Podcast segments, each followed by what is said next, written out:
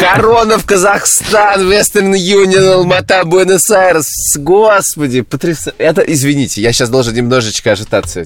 Господи, это, это, это, это, это, это, это действительно круто.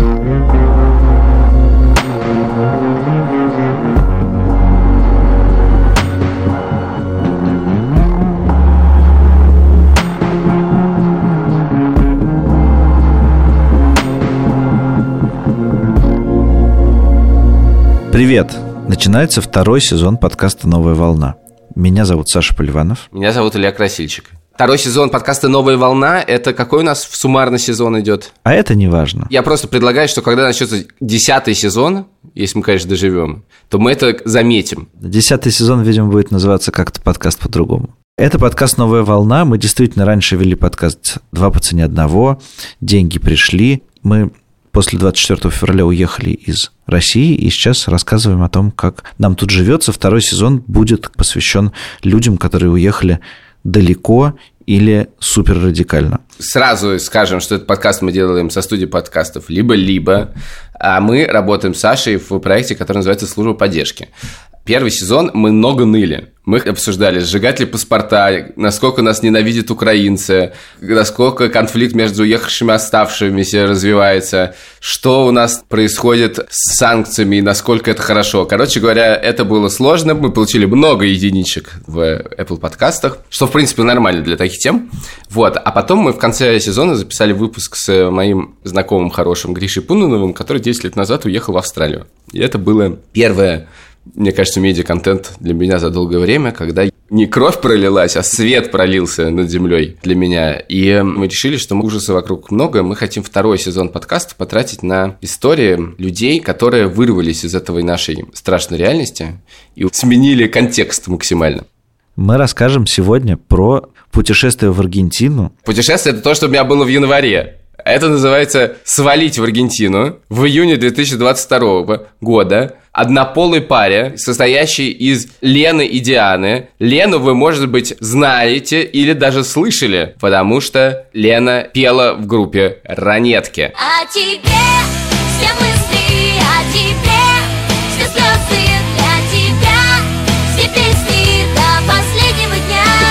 они уехали в июне 2022 года рожать в Аргентину, где счастливы родили. И весь наш разговор будет про нежно любимую мной Аргентину. А сетап, в котором это все записывался, был довольно безумный. Это было вчера вечером. Саша сидел в гостиничном номере в Стамбуле. Больше похожим на маленький гробик. Нет, маленький гробик, прости, пожалуйста, был у меня, потому что я сидел в машине на парковке Стамбульского аэропорта, и это какой-то сюрреализм. Давайте начнем разговаривать. Где вы находитесь? Мы находимся, в смысле, в какой стране или в квартире? Вы находитесь в Аргентине. Вы, небось, в Буэнос-Айресе. Да. Я встречал Новый год в Буэнос-Айресе. О! Никто не предполагал, что следующий год будет таким, правда? Ничего себе, мы в, в Риколете. В Риколете. Мы в Риколете живем. Класс. И мы живем на самой шумной улице на Кажау. Но мы уже привыкли. Первые два дня было непривычно, а сейчас все окей. Мне хочется узнать про погоду. Но у вас всегда жарко, мне кажется, да? Мы прилетели, еще была здесь зима, получается, в июне. И для меня это самый идеальный климат. 18, иногда ну, 9 градусов. Это уже так для аргентинцев холодно. Но для меня это просто идеальная температура. И сейчас, когда весна чуть-чуть жарче становится, я уже такая, так, Диане говорю, поехали куда-нибудь. Давай планировать. Горы? Да, в горы, к океану. Но сейчас уже теплее становится гораздо, да. Где-то, мне кажется, до войны меня заинтересовала эта тема Аргентины, которая дает гражданство потом началась война, и потом какие-то люди, я увидел, поехали в Аргентину рожать. Потом я спросил в Инстаграме, а кто поехал куда? И мне написало какое-то огромное количество людей, которые поехали в Аргентину. И я сейчас уже думаю, что Аргентина это чуть ли не одно из главных направлений по иммиграции россиян, чтобы там жить, рожать и вообще быть подальше от всего на свете. Как это выглядит изнутри? Я просто был в Буэнос-Айресе 10 месяцев назад. Там э, россиян как-то не очень было замечено. Как у вас сейчас ситуация? Каждым днем, если честно, русских гораздо больше. Если раньше мы приезжали в июне, как-то я на улицах не замечала русскоговорящих людей. Сейчас, в принципе, так, э, ну, через раз можно случайно, ну, как правило, кстати, с колясками заметить русских. Дня не обходится, чтобы не Ну, вот Диана говорит, да, дня, дня не обходится, чтобы не услышать русскую речь. У Дианы, жены Лены, не такой голос на самом деле. Диана охрипшая. Но народ сюда едет. Это правда, и в большом количестве мы слышали, что очень много тысяч человек, да, там русских приехали сюда, кто зачем, кто рожать, кто просто. У нас вот друг, например, сейчас тоже прилетает на днях сюда. А когда вам пришла в голову мысль поехать в Аргентину? Это долгосрочный план или быстрое решение? Это вообще забавная история, честно говоря, потому что мы с Дианой планировали, в принципе, уехать в другую страну уже очень давно. Мы вынашивали эту идею. У нее еврейские корни, мы думали поехать э, в Израиль, но только, в принципе, пока на мыслях это все было, было. И когда мы, собственно, захотели э, завести ребенка и занимались процессом беременности, когда беременность наступила, этот ну, как бы процесс ускорился в разы, э, чтобы уехать. Я помню день, когда просто я ложусь спать, и Диана мне такая вечером, а у меня сонное такое же состояние, она говорит, так, слушай, я знаю, где мы будем рожать. Я такая, в смысле? Она такая, в Аргентине. И меня эта мысль, просто я услышала в Аргентину, я ужаснулась, у меня поднялось огромное количество тревоги, и я ей сказала, так, Диан, давай завтра утром обсудим, потому что что-то меня сейчас просто триггернуло. Я говорю, у меня куча страха поднялась, все, спокойной ночи. И тут, значит, я засыпаю и просыпаюсь утром, наблюдаю за своим состоянием. А если до этого мы обсуждали Израиль, там, другие страны, то у меня были какие-то страхи, какие-то неуверенности, что-то я сомневалась, думаю, да нет, наверное. Так а честно тут... и скажи, что просто очень дорого. да, ну очень дорого. В Аргентине я была где-то в 2012 году на «Жестоких играх». Если помните, uh-huh, такое на Первом uh-huh. канале снималось шоу «Жестокие игры». Ну, я летела огромное количество часов в Аргентину, чтобы вылететь в самом первом кругу. и улететь обратно. Вот, вот вся была моя Аргентина. И тут я просыпаюсь, и я понимаю, что мне любопытно. Я говорю, Диана, а что, а что, почему Аргентина? А что, давай как бы пообсуждаем, что, почему? И Дианка мне начала показывать всякие ссылки. Мы стали смотреть YouTube-каналы, видео, какие там условия, какая жизнь, что, почему, как в беременность, какая медицина. Мы очень-очень много читали, и, собственно, мы так и начали собирать документы, всякие справки, э, переводы документов, апостилирование, все это начали делать делать. Получается, мы в январе идея пришла, в июне угу. мы уже оказались в Аргентине. Все. А что это были за документы и сколько занял процесс с документами? Диан, что, попробуешь? Потому что в основном Диана занималась э, Нет, документацией. У нас, у нас же была очень забавная ситуация, что мы, значит, э, такие, ну, может, мы уедем пораньше, в апреле. И тут, значит, мы идем менять фамилии 23 числа. И 24 происходит то, что происходит. Да. да. И мы такие, ну, надеюсь, типа до июня что-то будет решено, и мы уедем. И мы начали весь этот огромный процесс мы поменяли, получается, все документы. Все документы, да, потому что мы сменили фамилии, мы поменяли все там паспорт российский, загран, все вот эти вот э, снился, не снился, в общем, все мы поменяли. Вот. И плюс еще нужно было заказывать справку о несудимости, справку об отсутствии брака. А, то есть этим процессом мы занимались. Все запостили. Все, все апостелировали, все документы ждали. Даже ну, в какой-то момент стоял вопрос, если какие-то документы вдруг не успеются, то тогда мы улетим и просто нам через курьера отправят документы в Аргентину. Но все успелось, все документы мы получили на руки, все перевели и уже сюда приехали с полным пакетом документов. Подождите, а как российская система вот этого всего относится к однополым бракам? Никак. Но просто вы ей ничего про это не говорите, да? Нет, получается, что нет. Это даже более того, у сына не будет русского гражданства. О, угу. как! Когда э, я забеременела, и мы узнали, что будет ребенок, сын, вообще, то есть не было сомнений. Мы первый вопрос, который задали себе, хотим ли мы рожать в России, однозначно нет. Да, понятно. Ну, как бы просто парой там находиться было небезопасно, а плюс еще, если появляется ребенок, ну, то есть это вообще небезопасная история. Вот, поэтому угу. мы даже не, не раздумывая уехали уже здесь расписались, и здесь э, так радостно стали официально семьей и почувствовали безмерную, вообще восхитительную свободу, которую не чувствовали, наверное, нигде. Находясь в России, ну, знаете, это как какая-то ну, тюрьма, что ли, для меня, но на уровне чувств.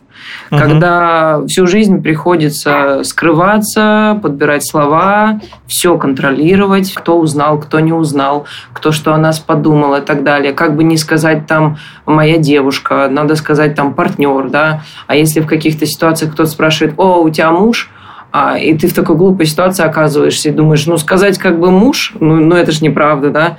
Сказать не муж, да, и у меня нет никого, тоже неправда. И сталкиваешься в этот момент с ситуацией, когда вроде как бы нужно сказать о своей ориентации, а при этом ты чувствуешь огромную небезопасность, потому что, ну, в России тех, кто относится к гомосексуальной ориентации, очень много людей, которые плохо относятся. Мы с Дианой шутим, что а, мы вот в свободе, вот, пожалуйста, ну, вот мы семья официально, Диана может там ходить по врачам официально с ребенком, как второй родитель. Ну, то есть здесь вообще, ну, равные права мы даже смеялись с ней, когда расписывались. Судья, женщина такая аргентинка, взрослая. Она нам пожелала там огромного счастья, много-много детей.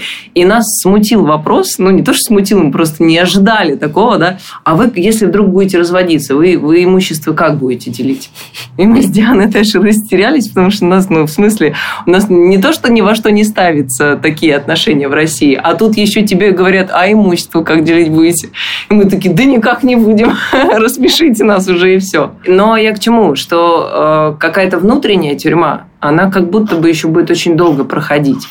Потому что здесь действительно в Буэнос-Айресе огромная свобода. В общем, все равны. И все равно есть вот это какое-то такое послевкусие, когда ты идешь и думаешь, о, а сейчас, наверное, на тебя посмотрели, что-то думают о тебе, ой, а вот сейчас они искренне улыбаются или не искренне улыбаются. То есть какие-то вот внутренние подвохи, они внутри где-то все равно остались, и от этого отмываться, по ходу дела, еще ну, очень долго придется.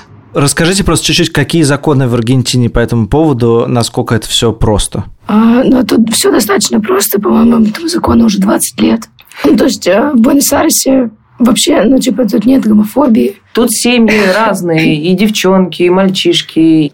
Так как кому комфортно, все живут, радуются жизни, никто друг на друга пальцем не показывает, не смотрит, все друг другу рады. Поэтому мы просто привычно пытаемся найти какой-то подвох. Блин, так это странно, конечно. Вот, казалось бы, вот просто люди загнались на какую-то тему, и можно просто без этого, и все жить от этого становится только лучше. Просто иногда кажется, что такого не может быть что ненормальность это нормально. Очень круто, что вы уехали. А как у вас с испанским? Ну, любимая фраза, диску, этот, пердон, yo no hablo español. Ну, как бы, uh-huh. я не говорю по-испански. Но мы с Дианой, когда приехали, я была на каком, на восьмом или на седьмом месяце беременности, да, получается? Вот, и мы начали учить испанский, взяли там репетитора и учили, учили, учили. Появился сын все, времени вообще нет. Сейчас мы как-то забросили это дело, хотим вот на курсы пойти. Тут, кстати, есть абсолютно бесплатные курсы, куда можно приходить два часа в день заниматься испанским языком. И учить язык нужно обязательно, и более того, мне кажется, когда ребенок пойдет в садик, а потом пойдет в школу, он выучит испанский гораздо быстрее, чем мы. И нам как-то придется подстраиваться под то, чтобы с ним разговаривать. Я просто поразила Аргентину, когда я там был, что ну, в Буэнос-Айресе, конечно, не так, а вот если выехать куда-нибудь подальше, ты просто сталкиваешься с тем, что люди не знают слова «yes», условно, причем иногда даже в аэропорту. То есть, как бы без испанского, как, интересно, как там функционировать вообще, в принципе. Да, здесь э, есть те люди, которые говорят на английском, но их действительно меньше. Более того, что здесь испано-аргентинский язык. Да, если в испанском, например, там «она» будет «эя», то аргентинцы говорят «эжа». Нет, но нужно же сказать о том, что даже если ты не знаешь испанский, они тебе помогут. Да. Потому они с тобой будут на пальцах разговаривать как угодно. Более того, они очень рады, когда там я часто говорю там «Йой, студио», хотя я знаю, что там по временам, скорее всего, я говорю полную херню, да, но я говорю там «Йой, студио, испаньоль», типа я учу испанский, они такие «О!» И они так как-то очень радуются, тебе включаются, и вот пытаются с тобой разговаривать, ну, понимают, что тебе трудно, где-то что-то подсказывают, показывают, то есть в этом плане они очень приветливы по изучению языка. Сколько чемоданов вы взяли с собой? Четыре четыре чемодана, и, к моему большому сожалению, я была беременна. Мне ничего носить нельзя было. Все эти большие четыре чемодана носила бедная Диана. Потом мы пытались перевести животных, месяц искали варианты. И мы все-таки это сделали. За, за бешеные деньги мы перевезли своих животных. Каких? Собаку и кошку. Вот они офигели-то, наверное. Они офигели. Да, да, да, офигели. У нас очень активная собака, у нас немецкий шпиц. И она первые дни гуляла с нами вообще абсолютно спокойно. она ходила по стенке. Она ходила по стеночке, потому что там маршрут был вообще капец. Там на машине э, до Варшавы через... До Беларуси. До Белоруссии, потом через границу сколько-то огромное количество часов, потом Варшава, с Варшавы куда-то самолет, там пересадка. Ну, в общем, там ужас, какой длинный путь. Но мы очень рады, что мы их э, привезли, потому что это тоже была какая-то такая... Было ощущение, что мы сюда уже все окончательно приехали, и очень не хватало как части семьи наших животных. Да, мы потратились э, денежно, но очень рады, что мы... Еще бы! Как уместить жизнь 30 последних лет в 4 чемодана? Как-то уместилось, и до этого мне казалось, может быть, даже по каким-то статьям в интернете или еще где-то все говорили Аргентина, бедная страна, все дела. На самом деле здесь все есть. А, я слышала, что есть такой минус, если кто-то хочет какую-то такую одежду брендовую, дорогую, такую модную, да, там. Нет, но определенных брендов. Определенных брендов, да. Здесь ее нет, действительно. Но мы с Дианкой такие простые, что нам простая одежда, она здесь есть везде. Все здесь можно найти. Поэтому мы взяли самое необходимое. Один чемодан у нас был про ребенка, ну, которого мы ждали там. И, в принципе, на самом деле мы до сих пор на этом детском чемодане выезжаем, но в плане вещей. И я заметила, что в Москве как-то тебя подталкивают к конкуренции, к какому-то соперничеству, к какому-то постоянному успеху. Тебе нужно постоянно работать. Если машина, то крутая. Обязательно нужно купить квартиру. В общем, зачем ты бежишь все время? И вот когда мы сюда приехали, ну, мы как-то остановились, знаете. Ну, вот э, здесь жизнь про здесь и сейчас. Мы продали машину, когда уезжали. И я сначала очень переживала, потому что для меня это было, была какая-то такая ценность. Но я очень люблю водить там машину и так далее. Но мы продали, и как-то сюда приехали. Да и ладно. Мы, кстати, сейчас задумываемся о том, чтобы купить машину здесь, в Аргентине. И при этом хотим ну, так попроще. Да нафига? Ну, типа, здесь какой-то такой, хочется все попроще. Да, да, потому что аргентинцы вообще очень простые. То есть, допустим, тут не увидеть девушек э, ежедневно там на каблуках, макияже. Да, да, да. Только если какой-то праздник. А так они угу. очень простые все.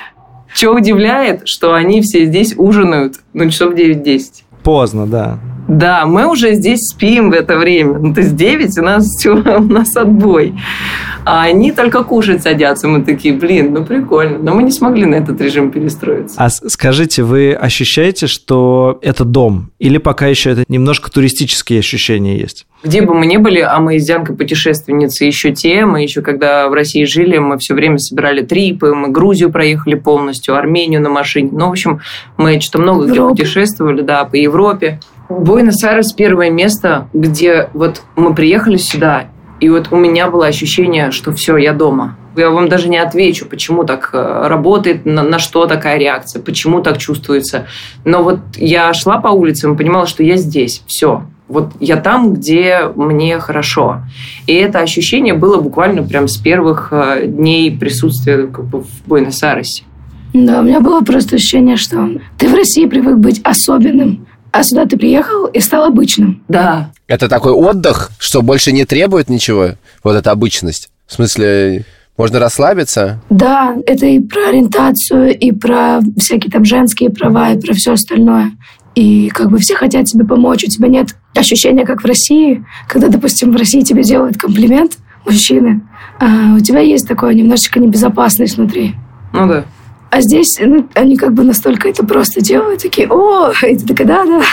В России я всегда была в каком-то диком напряжении день ото дня. Даже приходя на личную терапию, все время сталкивалась с ощущением, что я как будто бы а, пытаюсь с чем-то бороться все время. То есть в ощущениях, в чувствах, как будто на мне все время доспехи. А здесь эти доспехи прям вот снялись. Я вот прям вот сбросила их и просто вот расслабилась, успокоилась. Важно то, что это другой конец света. Нет, нет. нет. Если бы, ну, грубо говоря, Аргентина в карте мира была бы гораздо ближе, это, ну, все равно была бы Аргентина. То есть просто наоборот, жаль, что Аргентина так далеко, угу. потому что там, допустим, близкие, да, проблематично вот так вот в гости летать. Мы э, были в стране, где близость к России а, очень сильно определяет отношение местных к тебе, как жителю России. В Аргентине, вероятно, слишком далеко, скорее всего, всем, в общем-то, насрать. Как устроены вот эти разговоры вот про Россию, про то, что сейчас происходит? Есть ли они вообще? Про Украину? Стоит начать с того, что Аргентина – страна иммигрантов. Люди сюда приезжали, в принципе, не от хорошей жизни, поэтому все здесь люди так, ну, типа, да и ладно, как бы. Ты из России, ну окей. Ну окей, да. Но э, действительно, Диана говорит, что среди русских, да, обсуждается. Но мы вот здесь с одной трудностью столкнулись, и то, в принципе, с такой понимаемой трудностью. Нас не очень хотели заселять в квартиру, да, из-за того, что мы русские, кстати. Да из-за ладно. того, что мы русские. У нее политический пост у хозяйки, и она боялась, что мы тут будем флаги вывешивать. Да, да, да. Российские? Да. Да, да. То есть здесь на самом деле есть балкончики, где там висит украинский флаг там, или аргентинский флаг. Ну, то есть... Э, кстати, русского флага нет. Русского нигде нет, да. Мы ее поняли, да, хозяйка, потому что она действительно занимает там большую должность, и это ей бы какие-то проблемы, да, там создало. И поэтому нам ей пришлось доказывать, что мы адекватные, что мы как бы не будем тут э, флагами бросаться, махаться. Да, мы просто приехали жить, и я беременна, и, в общем, у нас семья и так далее. Пришлось немножечко помучиться, но в целом потом она поняла, что мы классные, адекватные, и, собственно, мы в этой квартире живем, она сюда нас спустила, то есть мы заключили контракт, все окей. Ну да, она еще, вероятно, боялась, что у нас появится ребенок, а здесь есть э, такая штука, что если ты сдаешь квартиру паре с детьми, и они отказываются платить, ты не можешь их выгнать. Угу. О, какая удобная схема. И я, кстати, не знаю, может быть, кто-то и этим и пользуется. да, но точно не мы. Да, Но а, здесь какая тема пошла? Аргентина, мне кажется, немножечко охренела сейчас от потока русских. И если, когда мы прилетели, мы взяли страховку в госпитале Алиман, вот, а сейчас а, уже ходят слухи, что страховку просто так не дают, Сейчас проверяют, потому что очень много людей приезжало, подавались там, страховку брали, подавались на документы, а потом просто получали паспорт и уезжали. Для них очень странно, что как бы многие русские приезжают, получают э, документы на ребенка и уезжают. Угу. Соответственно, стране это тоже невыгодно. Ну, так вот аргентинский паспорт всем раздавать. Ну да, который, понятное дело, что он очень красивый и удобный. Задумались о том, стоит ли так раздавать налево и направо паспорта. Мне да. кажется, что да. И поэтому мы проходили собеседование. Просто женщина нас спрашивала, зачем приехали, почему, что планируем, сколько планируем жить и так далее. Мы классно поговорили, она поняла, что мы здесь серьезно, и поэтому все нормально. Но вот все семьи, я сейчас так понимаю, которые подаются на гражданство или на ДНИ, они проходят собеседование. А раньше их не было? Раньше говорят, что нет. Ага. Ну, по крайней мере, не в таком да, раньше объеме. русских как-то меньше было здесь, мне кажется. Да, ну то есть вот этот трудовой туризм, он давно здесь на поток поставлен, но он не был в том объеме. Цены, собственно, здесь, кстати, тоже поднялись для русских про цены в Аргентине хочу сразу вводную, которая поражает любого человека, приезжающего в Аргентину. Во-первых, поражает инфляция в 70-100% в год. А во-вторых, поражает наличие двух курсов. И что очень удобно туристу, потому что можно камбио, значит, поменял деньги по курсу. Когда я приезжал, курс песо был 200 на черном курсе и 100 официальном. Сейчас, мне кажется, он уже типа 300, 350. Сколько? Вот, кстати, мы не знаем. Мы давно не меняли деньги, а по-моему, 280 было. 280 по 300. 290. Как это устроена жизнь бытовая в такой странной ситуации? Мы когда были на собеседовании, у нас вот эта женщина спрашивала, как мы там, где рожали. Мы ей рассказали, что вот мы страховку взяли. Она говорит, а сколько платите?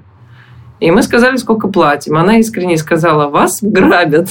Тут нужно нужно объяснить, что здесь прекрасная бесплатная медицина. Да.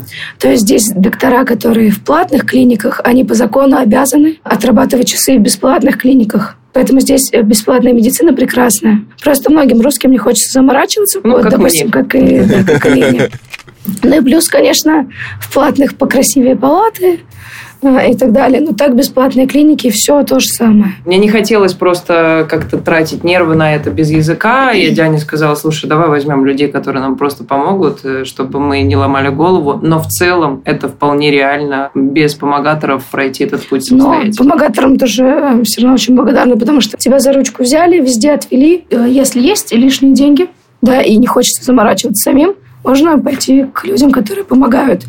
Если время есть, и нет лишних средств. Да, собственно, бесплатно вообще изи. А вся другая жизнь за пределами родов, насколько она дорогая, ну, наверное, по сравнению с Россией, как еще сравнивать? Это очень такой обширный вопрос, потому что можно найти квартиру за 500 долларов, а можно найти Мгм. квартиру за 3000 долларов. Вопрос, опять-таки, сколько ты хочешь. здесь, да, что ты хочешь и насколько сильно ты разбираешься. Вот, допустим, мы еще в этом не разбирались, поэтому мы сняли квартиру за 1000 долларов в месяц. Это дорого считается по местным меркам. Хотя у нас, Мгм. правда, большая квартира.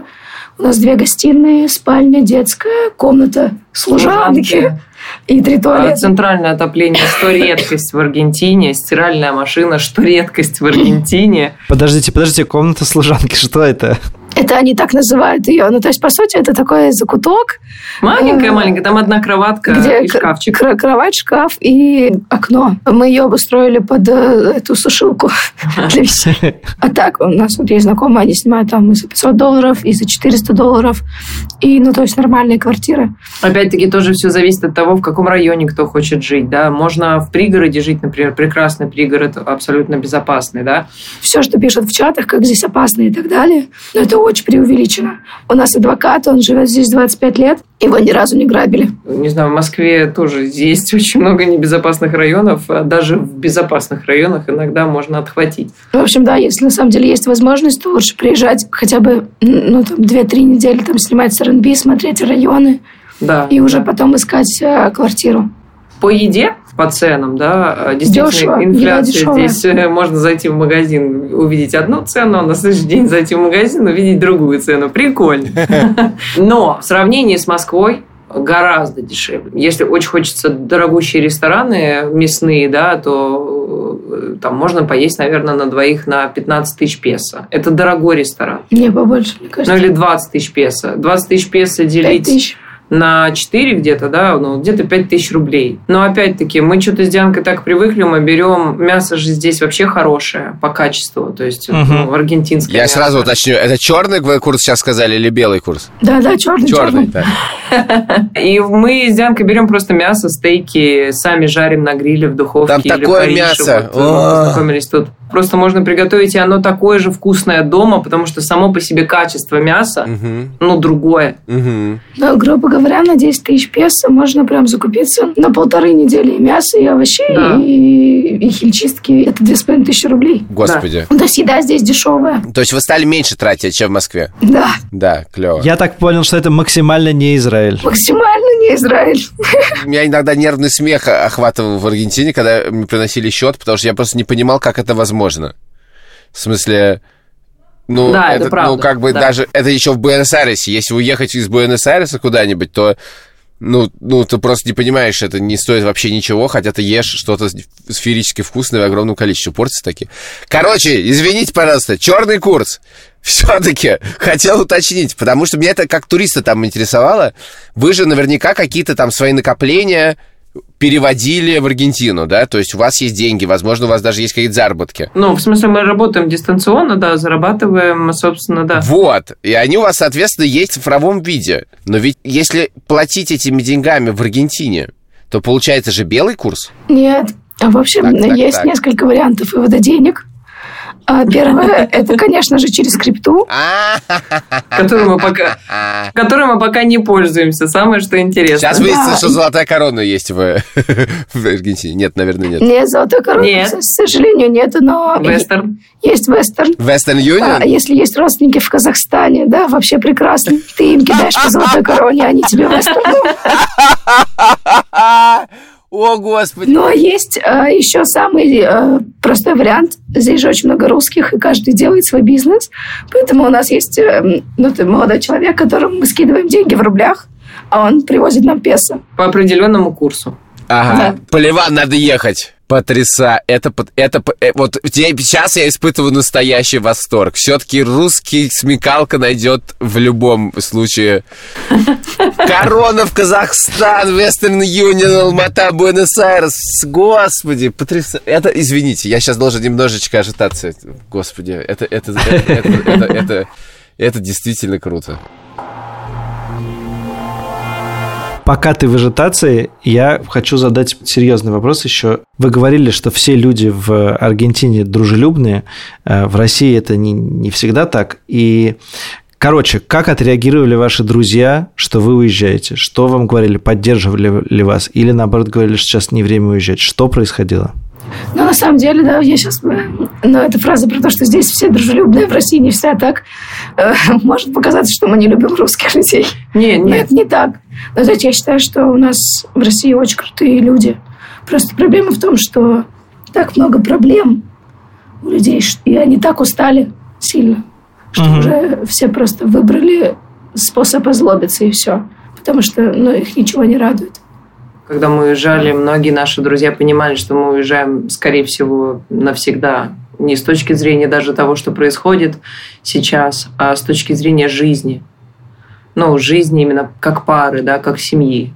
И поэтому они нас, э, ну, конечно, грустно прощаться было, но они очень поддерживали, говорили, девчонки, ну, если это вам действительно важно, там, езжайте, давайте созваниваться и будем на связи.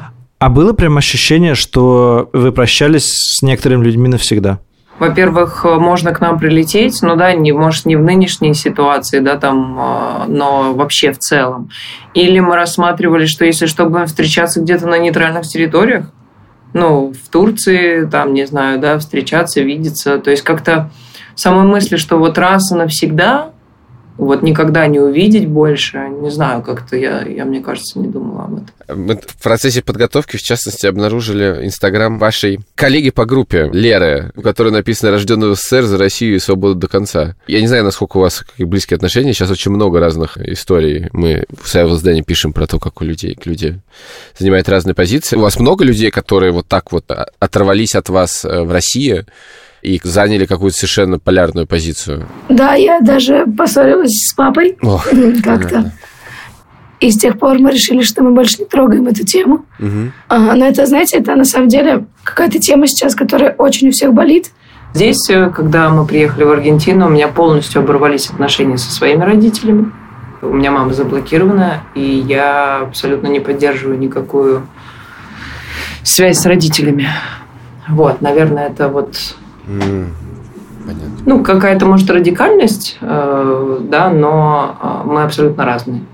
Приезжать в Россию у вас не тянет? М-м. М. На Нет. данный момент А, нет. бо- Более того, изначально, когда мы ехали, был такой план, что я рожаю, ребенок получает гражданство, и одно, и второе. И как бы мы там дальше занимаемся документами и прочее, прочее. И выяснилось, э, что э, в ситуации, когда в свидетельстве о рождении ребенка вписаны две мамы, ребенок никак не получит российское гражданство. И с одной стороны было такое, да ладно, а с другой стороны, да и ладно. Ага.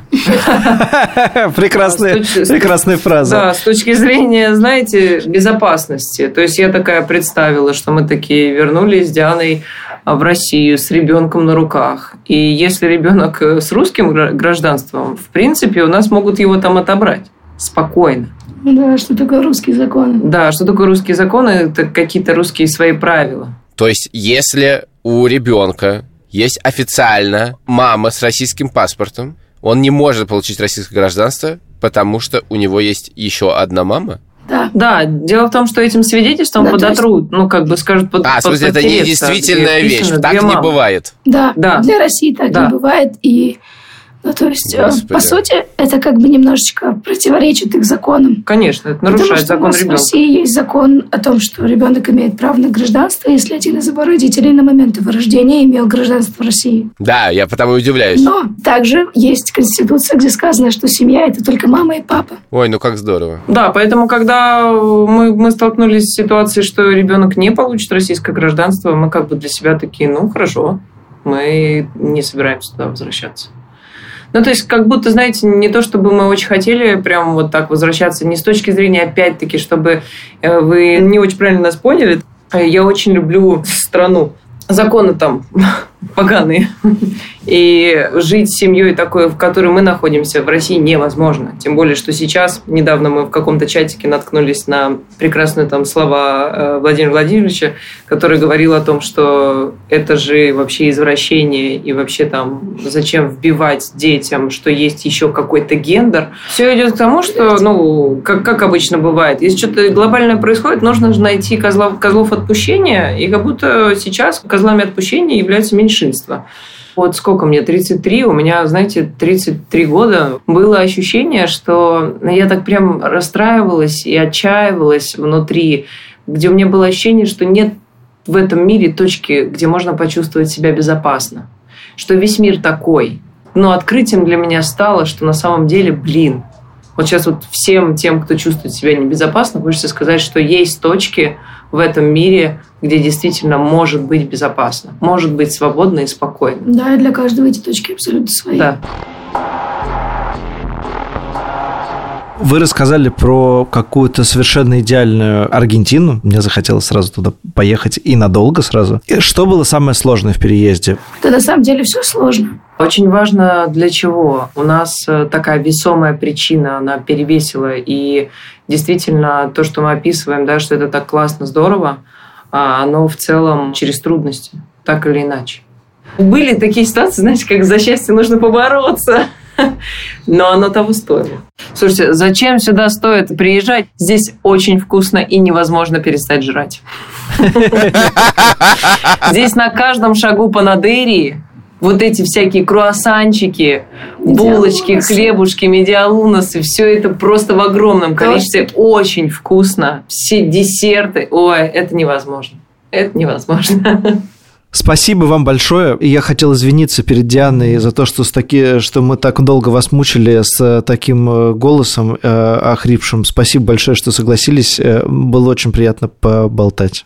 Спасибо. Спасибо вам тоже огромное. очень Спасибо вам. да, Огромную очень зависть классно. испытываю, что вы в Аргентине. Вы, наверное, еще когда вы, вы сможете ездить, там так невероятно красиво. Мы очень хотим купить машину именно для того, чтобы посмотреть и водопады, и океан, и все-все-все. Мы на следующей неделе летим на самолете в Патагонию смотреть китов. А, Ладно, ладно, ладно.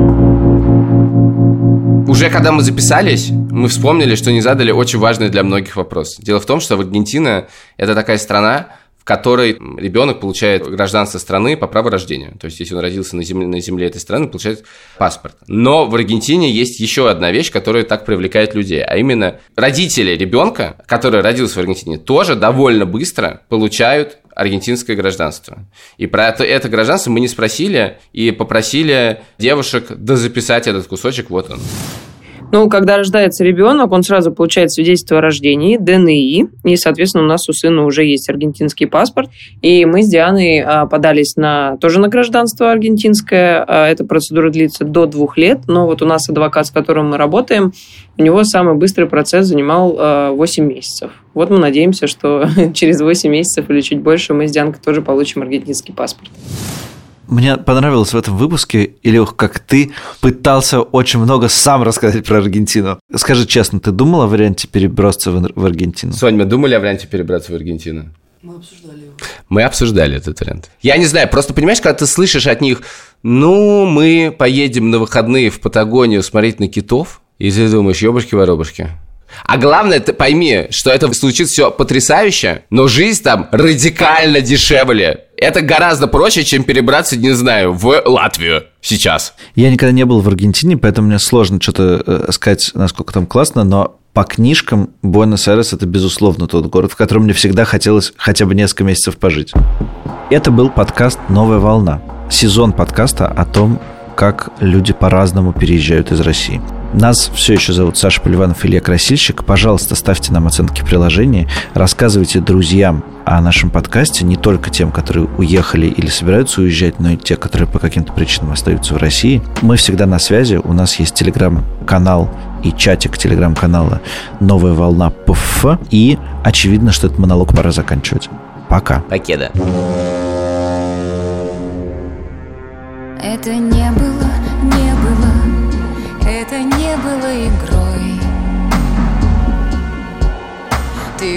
помнишь, как плавилась мантия под нашей кожей корой?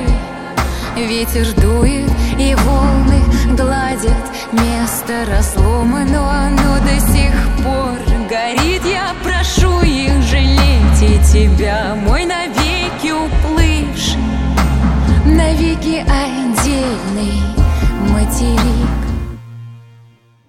Привет! Это спин подкаста «Дочь разбойника». Он называется «Ученицы». Меня зовут Настя Красильникова. Это четвертый сезон подкаста, который мы сделали в студии «Либо-либо».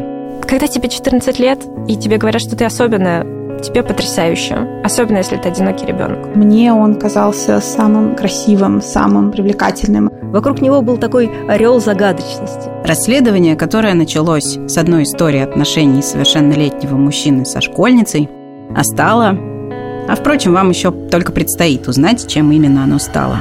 И мы занимаемся сексом, и я стираю себе к чертям все колени, потому что мне нужно стоять на коленях посреди леса. Нам нужно было перед своим учителем раздеться до пояса сверху. Я считаю, что там были настоящие педофилы. В какой-то момент он сообщил мне, что если я с ним не пересплю, то он покончит с собой. А сколько тебе было лет, когда ты первый раз забеременела? 16. Все эпизоды нашего расследования выходят в один день. «Ученицы» – спин подкаста «Дочь разбойника».